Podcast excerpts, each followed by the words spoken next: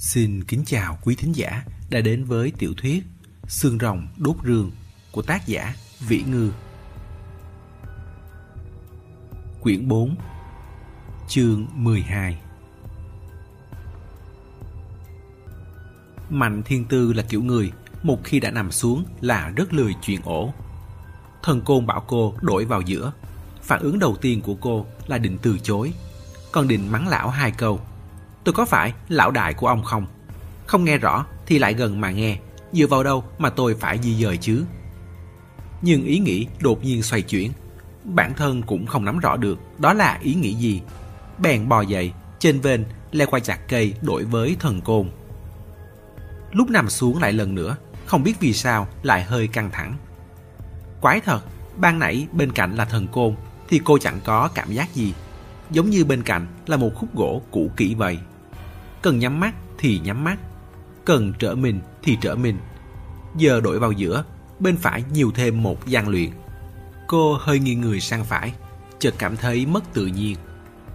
Không sao, coi gian luyện là khúc gỗ được. Hắn là một người tràn trề sức sống, Vẫn đang tỏa nhiệt lượng ra ngoài. Không sai, Cơ thể người luôn tỏa ra nhiệt lượng. Mắt rắn không phải là có thể thấy được sao. Hắn vẫn đang hít thở Hít vào thở ra miên man nhịp nhàng, hơi hơi chạm đến giường thường. Nhiệt lượng này, hít thở này, tất cả đều nhiễu loạn, khiến tinh thần người ta khó mà tập trung nổi. Cô chậm rãi dịch người cách xa hắn ra một chút, ho khan hai tiếng, muốn tiếp tục câu chuyện để phân tán sự chú ý, lại quên mất mình đã nói đến đâu. May mà thần côn nhắc nhở cô. Cô mạnh mà nước tìm thế thân, sau đó thì sao? Giang luyện khẽ cười một tiếng. Tiếng cười đó lập tức vang lên bên tai cô. Rất gần. Bởi rất gần nên khác hẳn bất kỳ khi nào trước đó. Trong trầm thấp còn có chút ý tứ không nắm bắt được. Long măng trên cánh tay cô như đột nhiên dựng hết cả lên. Tự như rất nhiều mặt sắc vì một lực hấp dẫn nào đó mà run rẩy, nhón chân ngóc đầu dậy. Cô lại nhích người sang phía thần côn. Giang luyện nói, mà nước mà cô Mạnh nói đến hẳn là cũng tương đương với quỷ non. Cũng là một gia tộc nào đó có rất nhiều người, rất nhiều quy định. Mạnh Thiên Tư ừ một tiếng. Mà nước là một đám người sống ven sông nước. Nghe nói thiên phú của họ là xuống nước. Mấy người vị trí cao nhất có thể tự do hô hấp dưới nước. Ở đó nửa ngày, một ngày cũng không thành vấn đề. Không cần nhờ đến bất kỳ trang bị gì. Cũng không coi áp lực nước vào đâu dường như trời sinh đã có thể sống dưới nước. Thần côn nuốt nước bọt, hai mắt tỏa sáng. Loại vịt cạn như lão hâm mộ nhất là kiểu này. Bất kể là nhìn từ phương diện nào, quỷ non và ma nước tựa hồ hẳn phải là huynh đệ cùng phe, đời đời qua lại. Nhưng tôi cũng không rõ là vì sao mà hai bên dường như xưa nay đều không có ngọn nguồn gì. Hơn nữa, đều tuân theo một câu nói là non nước không chạm mặt. Nói cách khác, đường lớn lên trời, ai đi lối người ấy, không quấy rầy lẫn nhau, cũng không gây trở ngại lẫn nhau. Lâu dần, càng ngày càng ít liên hệ. Đến đời tôi, thậm chí còn có rất nhiều quỷ non cho rằng mà nước căn bản là không tồn tại.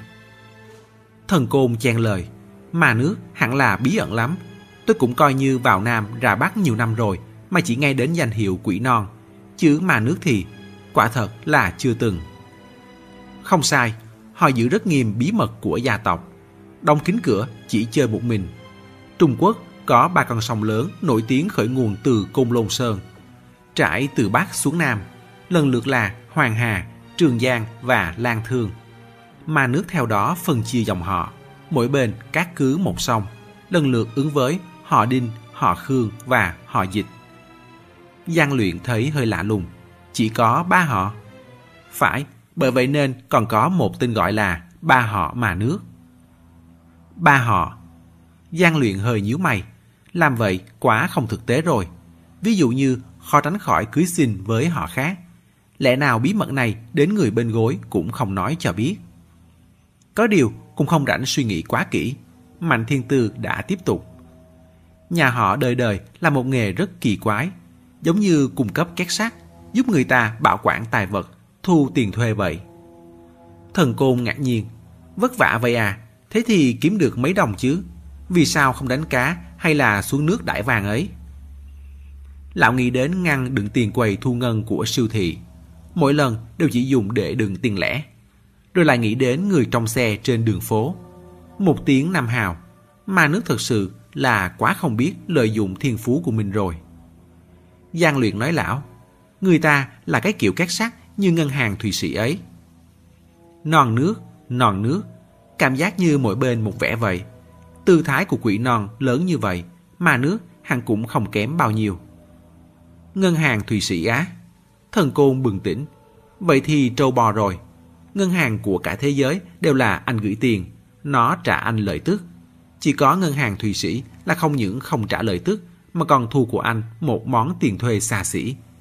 Nhưng đám nhà giàu, đại gia đó lại trả rất cam tâm tình nguyện, bởi tính an toàn tốt, tính bảo mật tốt.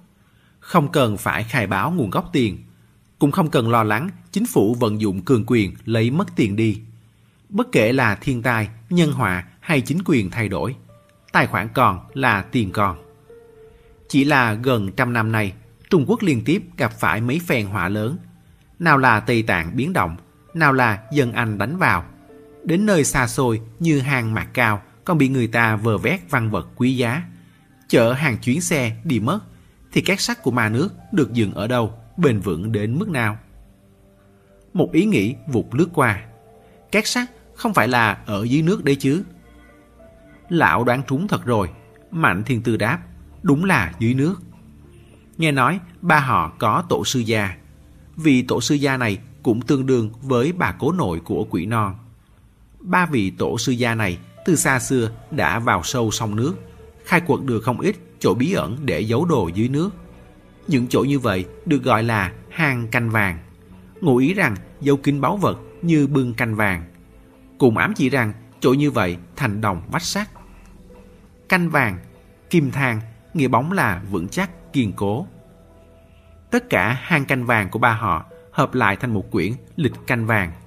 Xuống nước cất châu báu gọi là khóa canh vàng. Tên sao ý vậy. Đến kỳ hạn thì lấy tài vật ra giao lại cho khách hàng gọi là mở canh vàng. Thần côn cảm khái, cái này gọi là dân thường vô tội, mang ngọc có tội. Hẳn là có rất nhiều người không từ thủ đoạn muốn cướp lấy lịch canh vàng này.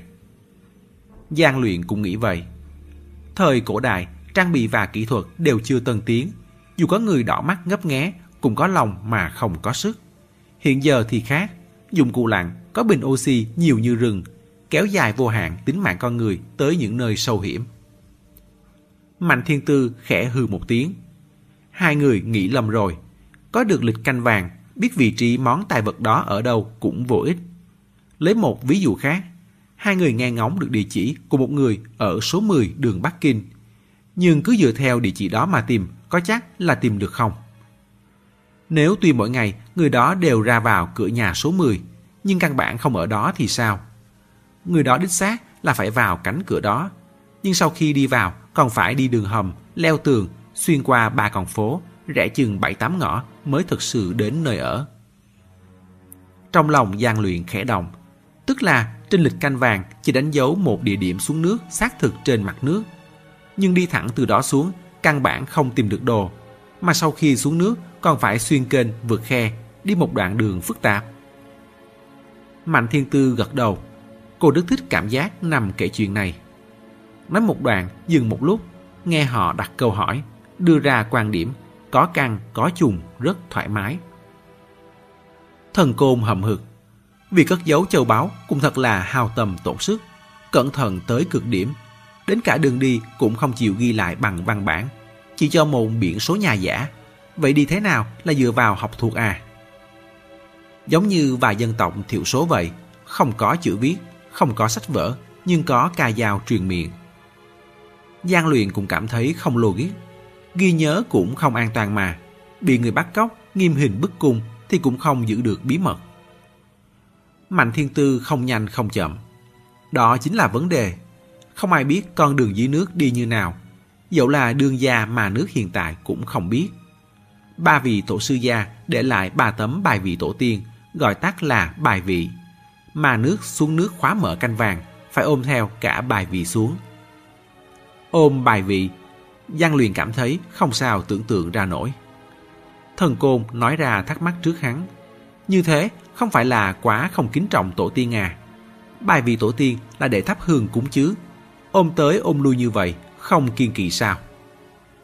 Mạnh Thiên Tư nói, chưa kể xong mà, kiên nhẫn chút. Đó gọi là thỉnh tổ sư gia nhập hồn. Sau khi họ xuống nước rồi, áp bài vị lên trán, nghe nói sẽ bị nhập hồn.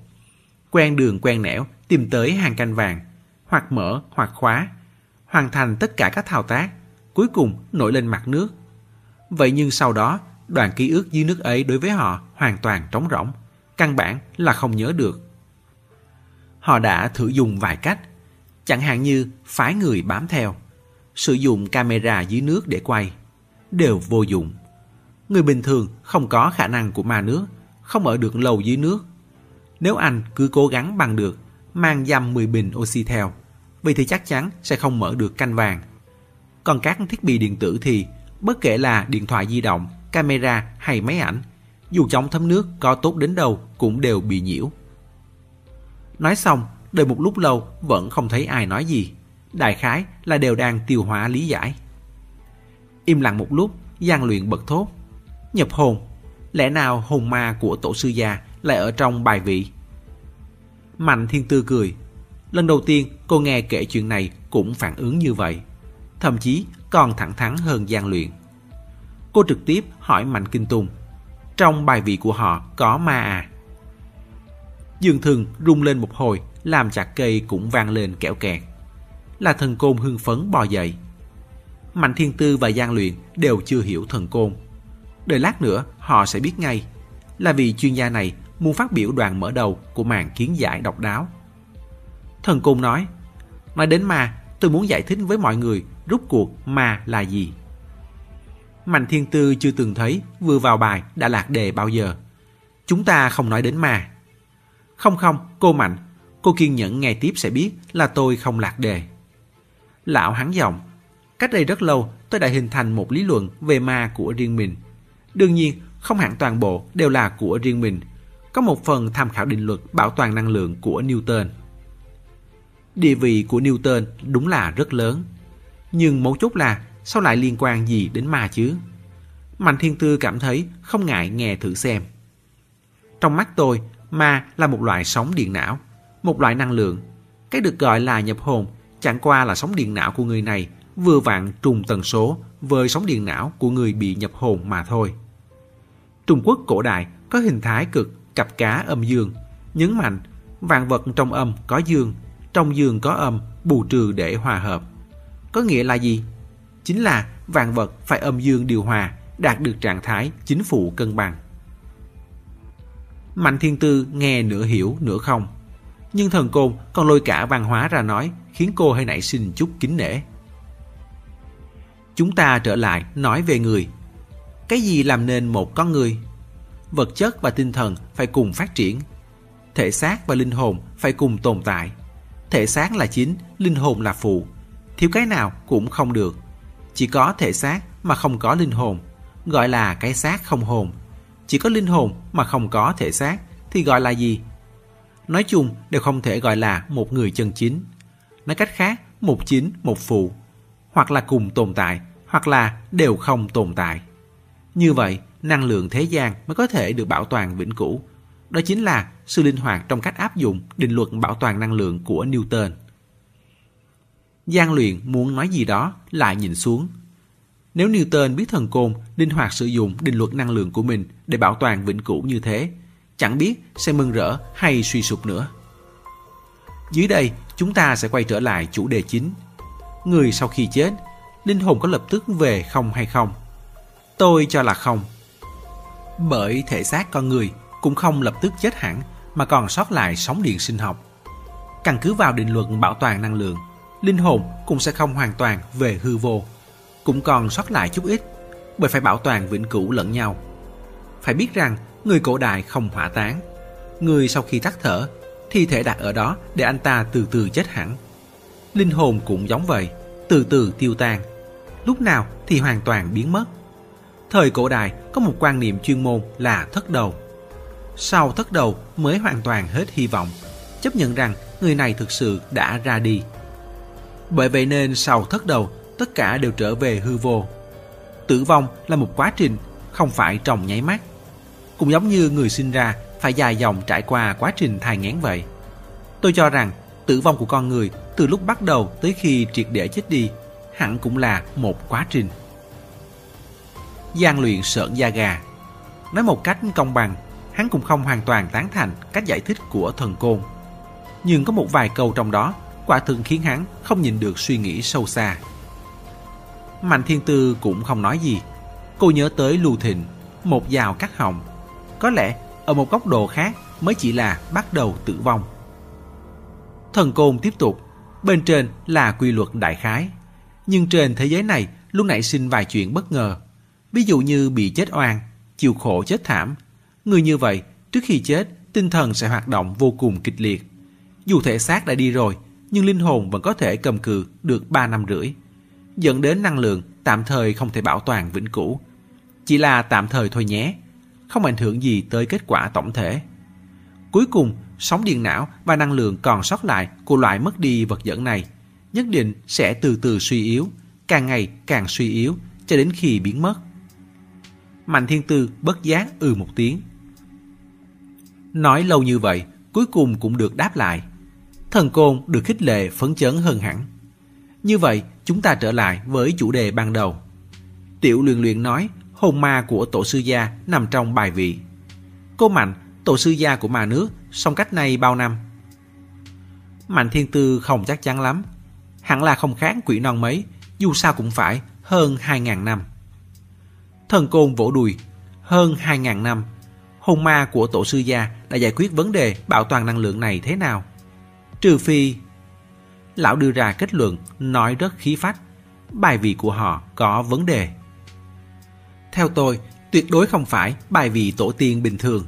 Có thể là một vật dẫn, phức tạp như não bộ của con người. Có thể chứa đựng, thậm chí bảo tồn lâu dài ý thức con người. Hoặc giả là một thai thể.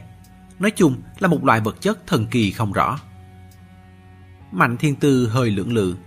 Cái này tôi không chắc lắm. Có điều nghe họ nói, vật chất của bài vị đúng là rất đặc thù. Đến nay biết được là lửa đốt, dao chặt, nước ngâm các thứ đều không thể gây tổn thương tới nó. Thần côn càng thêm kích động. Quả nhiên, suy luận của mình đúng là cẩn thận, chặt chẽ. Trình độ lý luận lại tinh tiến rồi. Lão muốn rèn sắt khi còn nóng, tung thêm hai câu. Lại cảm thấy cái gì cần nói đã nói xong. Bèn một lần nữa nằm trở lại giường thương. Cô Mạnh, cô tiếp tục đi. Mẹ nó, ngắt lời cô lâu vậy, bồ bồ lắm lời vậy, còn bảo cô tiếp tục. Sao cô nhớ được mình nói đã đến đâu chứ? Giang luyện nhỏ giọng nhắc nhở cô.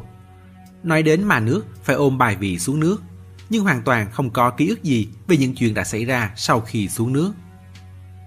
Mạnh Thiên Tư nối lại được. Cô tổ chức ngôn ngữ rồi kể tiếp. Tuy có một vài mà nước cảm thấy cổ quái, nhưng dù sao cũng là biện pháp lão tổ tông truyền xuống, có thể kiếm được thù lao kết xu. Bởi vậy nên họ cũng cứ thế truyền từ đời này sang đời khác mà thao tác. Tuy nhiên, bắt đầu từ khoảng 100 năm trước thì xuất hiện một tình trạng. Họ không mở được canh vàng. Trong cách nói của họ thì đó gọi là lật nồi. Lật nồi chẳng phải việc gì hay ho. Họ giúp người ta bảo quản tài vật, thu tiền cắt cổ như vậy. Một khi không giao được tài vật ra, khoản bồi thường lại cũng là giá trên trời. Cũng may tổ sư gia có để lại lời. Dường như đã sớm tiên đoán được sẽ xảy ra chuyện như vậy. Nói là có thể tới dưới Côn Lôn Sơn, đầu nguồn ba dòng sông, tìm một hang động nằm sâu trong lòng đất. Thường xuyên thay đổi vị trí, còn gọi là hầm đất trôi nổi. Chỉ cần tìm được hầm đất, mọi thứ đều có thể giải quyết dễ dàng. Vào giữa những năm 90 thế kỷ trước, mà nước tập hợp nhân thủ ba họ, chia ra làm mấy đạo, đi tìm hầm đất trôi nổi. Họ tìm kiếm trải rộng khắp Tam Giang Nguyên. Trong có một đạo nhân số có khả năng trên trăm, thực sự đã tìm được hầm đất kia. Tuy cô Trần Thuật rất bình tĩnh, nhưng Giang Luyện vẫn nghe ra chút ý tứ không lành trong giọng cô. Đã xảy ra chuyện. Mạnh Thiên Tư thở dài. Phải, cả đạo quân đó gần như bị diệt toàn quân, chết tại chỗ hơn nữa. Nghe nói già cháy thịt rửa, tứ chi vặn vẹo. Thậm chí xương cốt còn điên cuồng mọc dài, đầm rách da thịt. Non nữa được cứu về, cũng lục tục chết trong 10 năm kế đó. Có thể nói là không một ai được chết yên lành. Thần côn nghe mà thầm khiếp hải. Là gặp phóng xạ hay trúng thứ độc lời hại gì? Mạnh thiên tư cũng không đáp được. Sau lần đó mà nước bị tổn thương nguyên khí. Yên lặng không ít năm. Nhưng hai người biết đấy, chuyện như vậy không tìm hiểu được đến tận cùng thì không qua được.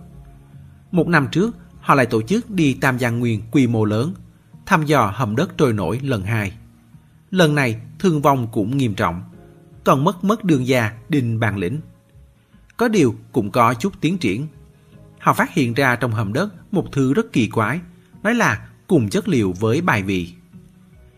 Mà nước liên tiếp gặp đả kích ngập đầu, không dám hành động thiếu suy nghĩ nữa, chỉ đành phái người. Vẫn đang truy tìm tung tích hầm đất trôi nổi kia. Vẫn tuyên bố với bên ngoài là mình khảo sát địa chất. Mấy tháng trước, cũng chính là một năm sau cuộc thăm dò hầm đất trôi nổi lần hai. Một phân đội nhỏ họ phái tới đóng ở Tam Giang Nguyên. Một lần nữa không ai sống sót. Vải trưởng, thần côn suýt nữa nhảy dựng lên. Lão thật sự phải xúc ruột thay cho đám mà nước này. Tại sao lại thế? Tại sao lại chết? Mạnh Thiên Tư hỏi một đằng đáp một nẻo. Vậy nhưng doanh trại đó lại nhiều thêm một người tới. Thần Côn và Giang Luyện gần như đồng thời truy vấn. Ai? Vị đương gia đời trước đã mất tích một năm của mà nước, Đinh Bàn Lĩnh.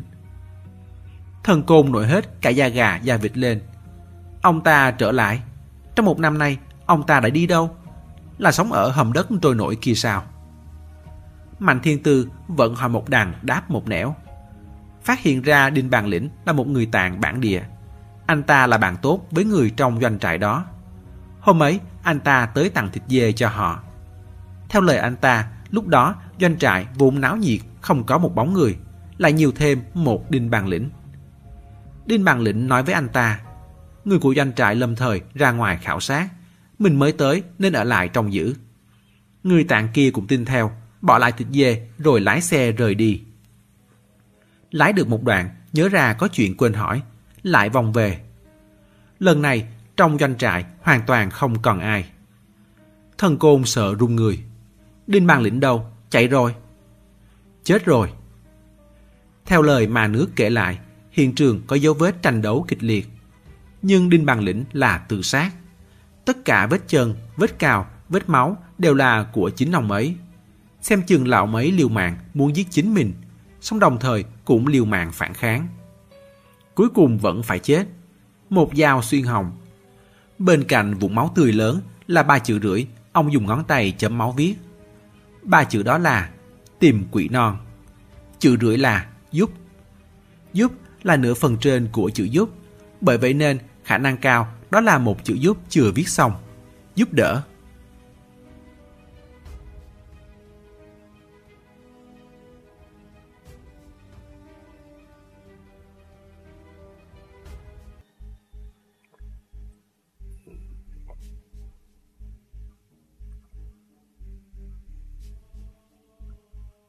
Chương 13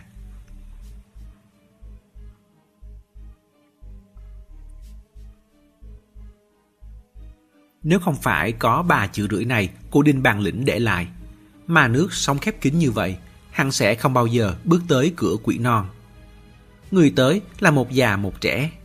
Già là một bà cụ tuổi gần bát tuần, tên là Khương Thái Nguyệt, dẫn theo một chàng trai trẻ chừng 20 tuổi, tướng mạo thành tú xinh đẹp kiểu tóc cũng rất thời thượng.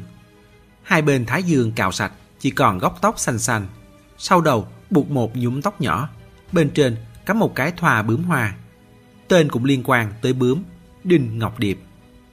Nghe nói Đinh Ngọc Điệp là trưởng quản kế nhiệm, nối nghiệp Đinh Bàn Lĩnh. Cảnh tường gặp gỡ lần đó đến giờ, nhớ lại vẫn cảm thấy kỳ dị. Mạnh Thiên Tư nói, lúc đó Kinh Tùng theo tôi vào phòng tiếp khách, Nghĩ dù sao song phương gặp nhau đều là nhân vật quan trọng, bèn cho những người khác tránh đi. Đi vào, Khương Thái Nguyệt và Đinh Ngọc Điệp kia cùng đứng lên. Chị gương gạo hỏi thăm đôi câu, rồi nhanh chóng song song cúi đầu, vội vã dỡ hộp quà trên bàn. Cô Mạnh Chúng tôi tới cửa lần đầu, có mang quà tới, cô xem có thích không? Mở hộp quà ra, từng loại, từng loại bày ra ngoài.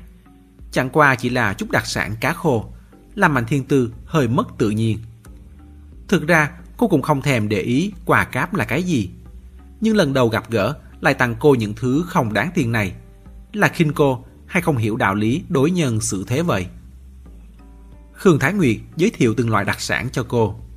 Đây là cá bạc, hợp làm trứng trắng nhất. Đây là tôm nõn móc vàng, loại một, ngon hơn ngoài chợ nhiều. Còn cái này nữa, sò giang dao, vị rất đặc biệt. Bà nói mãi không dứt. Mạnh Thiên Tư đang sốt ruột thì Mạnh Kinh Tùng bỗng kéo khẽ cô một cái, ra hiệu bảo cô nhìn Đinh Ngọc Điệp. Theo hướng nhìn sang, Đinh Ngọc Điệp giúp Khương Thái Nguyệt dỡ gói bọc, đã dành một tay ra, đang cầm bút viết chữ trên giấy trắng. Lúc hắn viết, mắt lại không xem giấy mà nhìn chằm chằm hộp quà. Viết xong thì xoay trang giấy về phía cô. Dòng chữ đó là bất đắc dĩ có người theo dõi. Đã hiểu, có người theo dõi nghe lén nên họ nói chuyện với cô phải chú ý xung quanh. Chữ viết trên giấy mới là chuyện chính. Nhưng đã bị theo dõi rồi thì trò lén lúc này của họ không phải cũng sẽ bị nhìn thấy sao. Mạnh Thiên Tư và Mạnh Kinh Tùng liếc nhau, đều có phần không cho là đúng. Bất kể mà nước gặp phải phiền phức gì hay đang bị kẻ khó giải quyết theo dõi thế nào, thì ở đây cũng là phường Quế Non.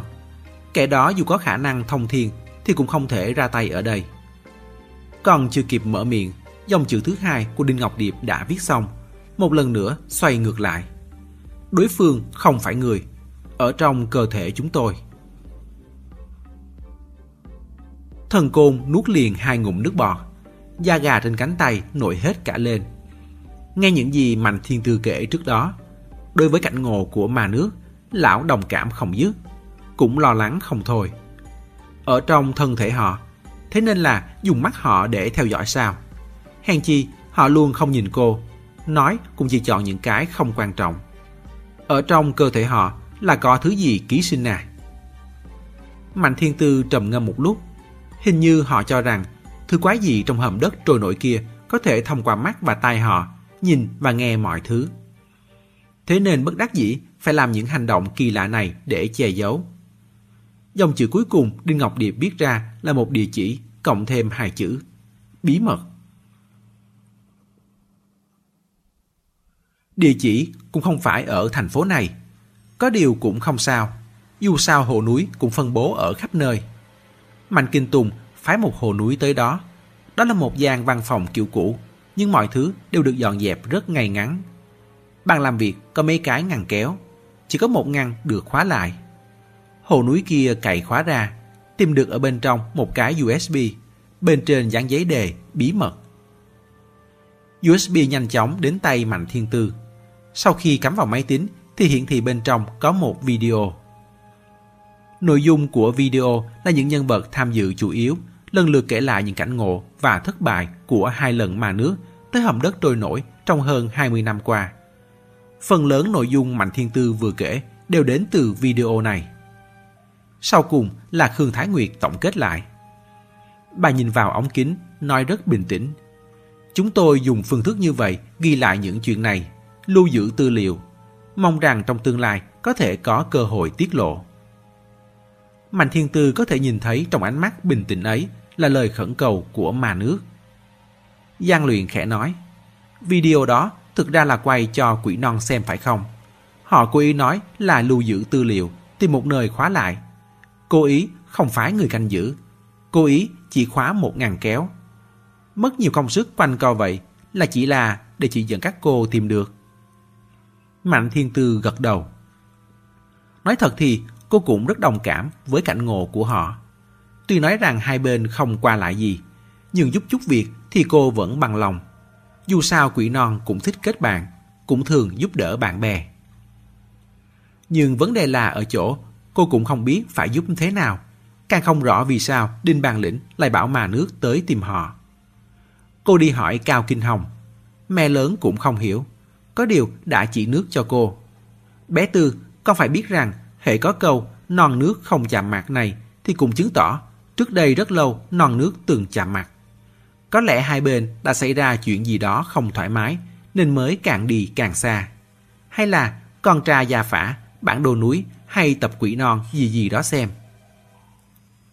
Không sai, trong video kia mà nước cũng có đề cập rằng ban đầu khi họ muốn tra tìm bí mật về bài vị, bước đầu tiên cũng là đi dỡ các ghi chép của gia tộc. Hy vọng có thể tìm ra manh mối gì đó từ vài nét bút, vài câu chữ của thế hệ trước. Vừa tra là tra liền hai tháng. Quỷ non và ma nước khác nhau. Họ kết bạn rộng rãi, lại thường xuyên thu nạp người mới. Số lượng những ghi chép này nhiều đến khiếp người. Muốn tìm hai chữ ma nước trong đống sách vở khổng lồ ấy, nào có dễ như vậy. Mạnh Kinh Tùng chủ trì cuộc tìm kiếm phạm vi lớn này, áp dụng cách truy ngược, tra từ thời dân quốc trước, tiếp đó là Minh, Thanh, Nguyên, Tống. Mạnh Thiên Tư nhớ, lúc tra xong phần thời đường, Mạnh Kinh Tùng từng thở dài một câu như nản lòng. Phỏng chừng không trông cậy được gì rồi. Mạnh Thiên Tư cũng nghĩ vậy. Có điều, cô đã quen trộm đổi khái niệm.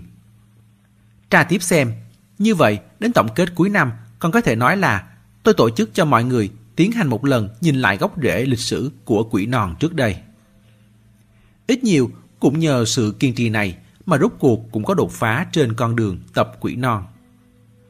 Tập quỷ non là cuốn ghi chép về những nhân vật kiệt xuất của quỷ non. Trong cuốn Nam Bắc Triều có ghi lại một chuyện thế này. Chuyện rất nhỏ, đoạn văn chỉ to cỡ bàn tay. Cách hành văn tu từ hồi đó yêu cầu tinh giản nên khá khó đọc. Đại khái là người ngồi trên ngai vàng khi ấy là bàn tố thiền, đi du ngoạn ở Hồ Động Đình. Lúc vào một quán rượu ăn cơm thì đám người bàn bên cạnh đang bàn luận hăng say. Bàn tố thiền nghe được một lúc, kết luận đám người đó là mà nước. Bèn tiết lộ thân phận của mình, phóng khoáng tiến lên chào hỏi. Vậy nhưng đám người kia là nhất thời thay đổi sắc mặt. Anh nhìn tôi, tôi nhìn lại, để lại vài đồng tiền lớn trên bàn, không nói tiếng nào đi thẳng. Đây rõ ràng là không lễ độ.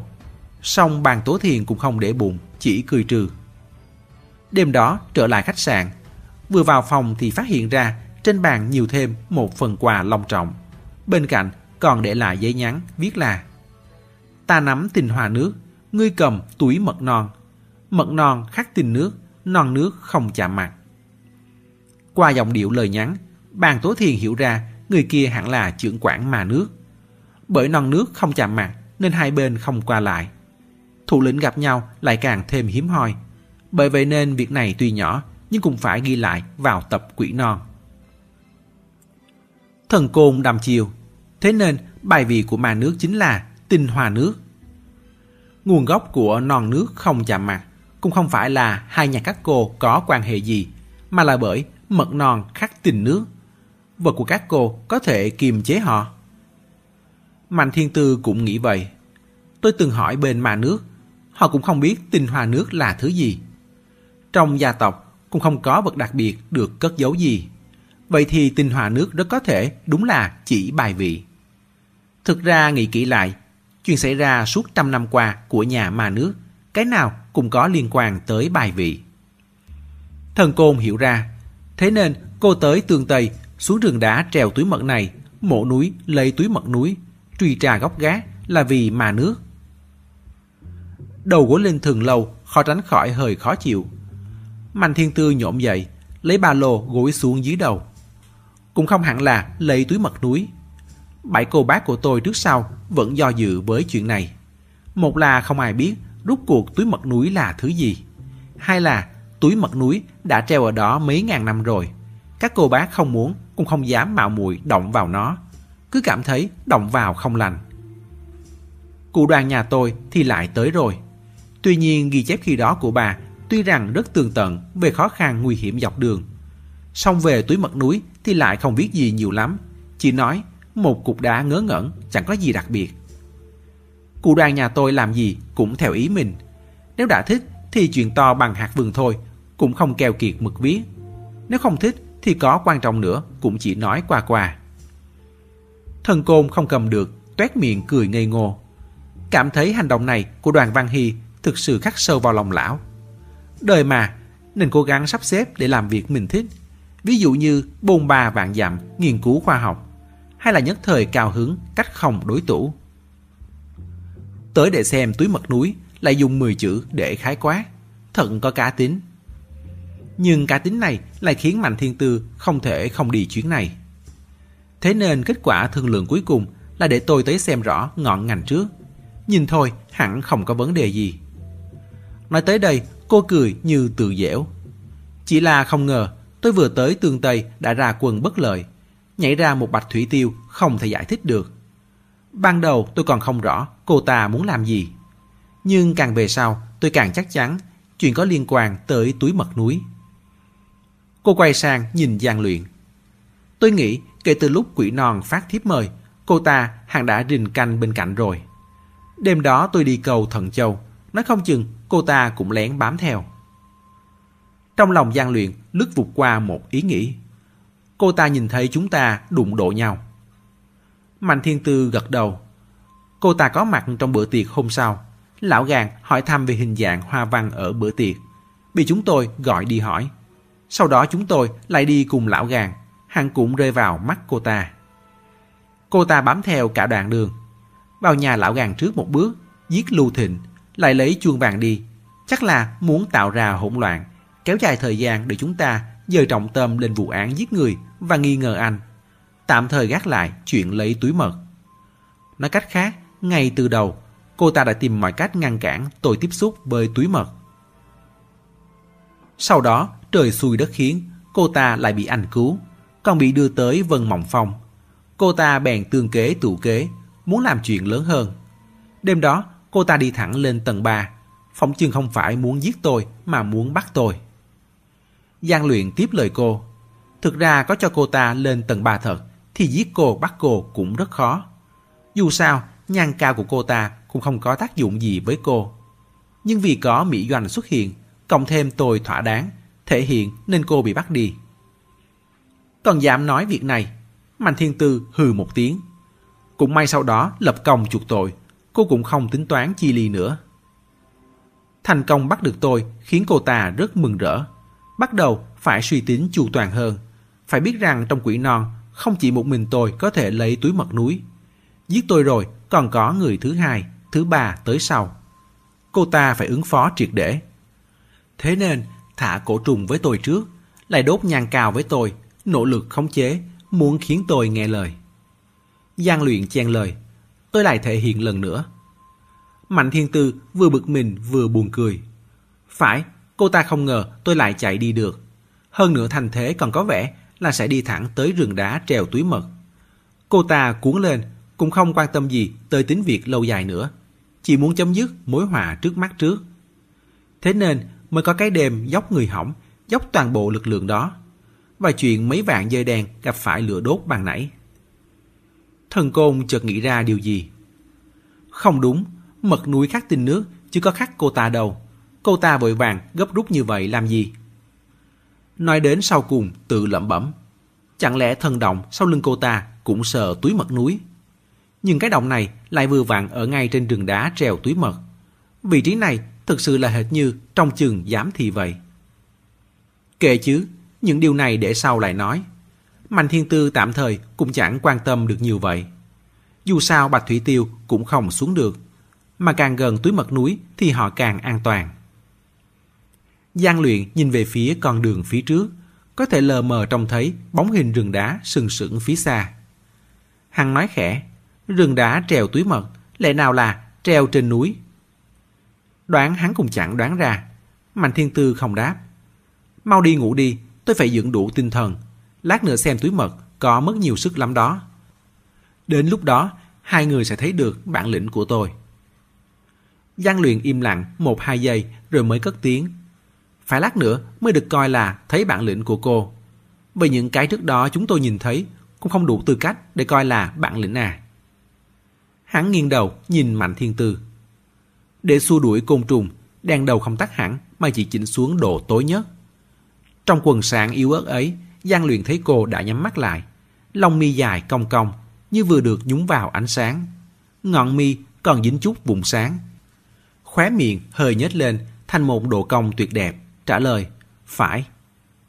Còn phải nữa chứ, đúng là không chút dài dặt. vẻ kiêu ngạo này nếu không đè xuống chắc sẽ tràn ra mất thôi.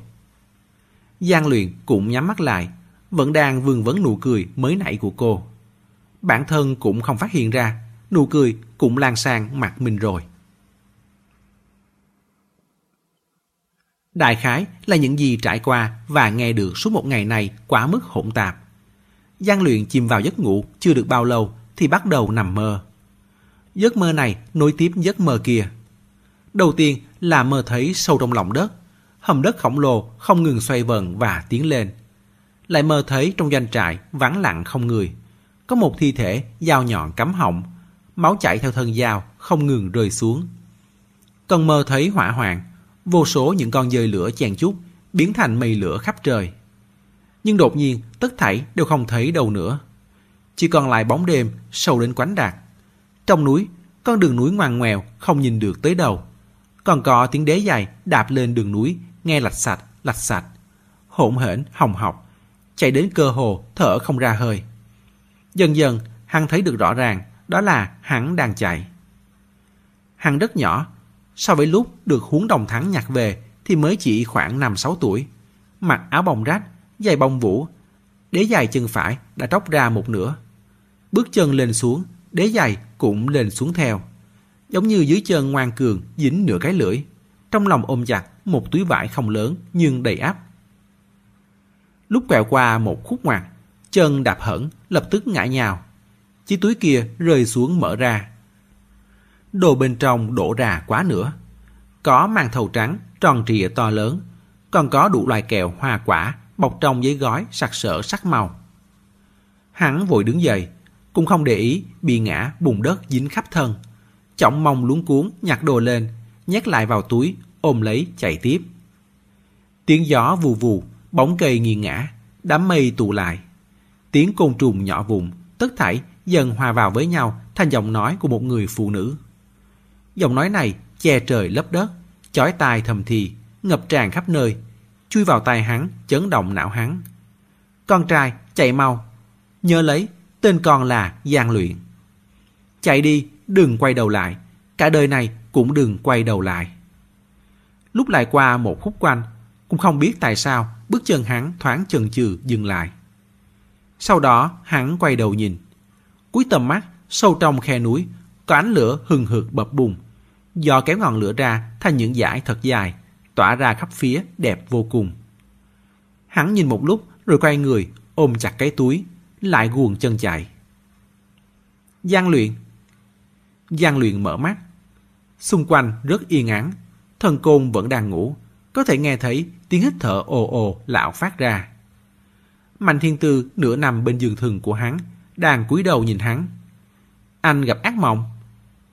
Ừ, phải. Giang luyện mệt mỏi ngồi dậy, một tay chống lên chặt cây, tay kia vô thức đỡ trán. Ngón cái chợt quệt phải vết nước nơi khóe mắt. Hắn cười cười. Phải, mơ thấy ác mộng. Tay trần lửa do bạch thủy tiêu gây ra cả. Trong mơ cùng bị lửa đuổi đốt, khói hùng, tôi chảy cả nước mắt. Nói đoạn, làm như không có việc gì, đưa tay lau khóe mắt. Mạnh thiên tư cũng cười, không truy hỏi nữa. Ban nãy, lúc gian luyện vẫn chìm trong mơ, còn chưa tỉnh lại. Cô loáng thoáng nghe thấy tiếng hắn nói mơ rất nhỏ. Hình như là gọi. Mẹ. Kết thúc chương 13. Mời quý thính giả tiếp tục theo dõi chương 14 trong audio tiếp theo. Để ủng hộ kênh, quý vị có thể để lại bình luận cũng như chia sẻ hoặc có thể ủng hộ tài chính trực tiếp về các địa chỉ đã được ghi ở phần mô tả.